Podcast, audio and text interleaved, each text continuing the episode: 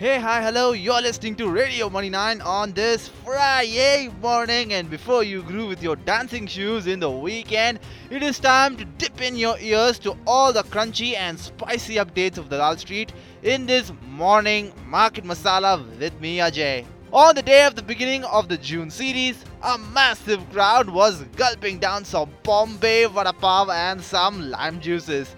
The Bulls, which were buoyed by sweetness in the IT and financial cuisines, had a lot of fun for the second day in a row.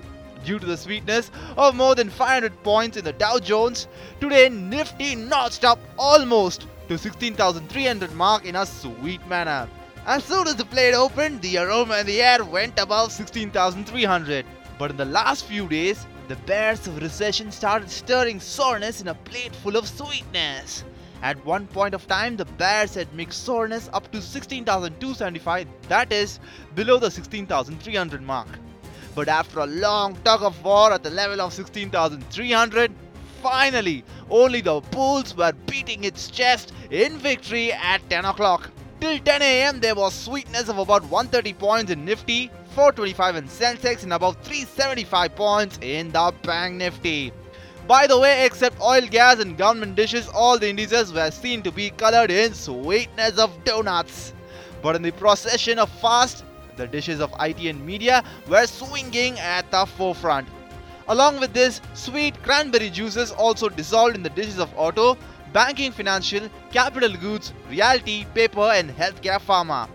In comparison to the heavyweights, the juice of sweet mangoes was seen to be dissolved more in small and the welterweight dishes.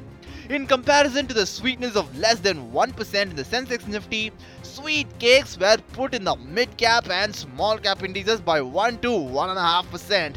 Due to the results, up to 9.5% of sour pomegranate juices were dissolved in Muthoot Finance's dishes. Also, 1.5% in Berger Paints, 1.5 in Cummins and 8.5% in Piramal Enterprises. But after the results in Hindalco and Zee Entertainment, sweet tender coconut water dissolved up to 2 to 3%.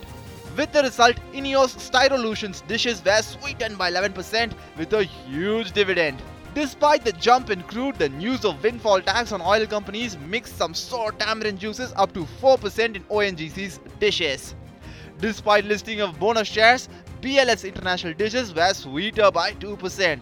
Like other sugar delicacies, Dhampur sugar also had a sweetness of 2% due to the circuit being 5% to 20%.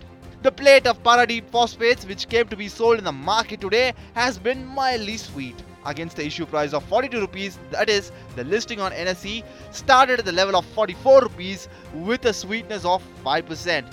After the sweet start, on the basis of some spice, the plate got up to 46.5 rupees. That's all for now on Market Masala. For more updates, stay tuned to Radio Money 9.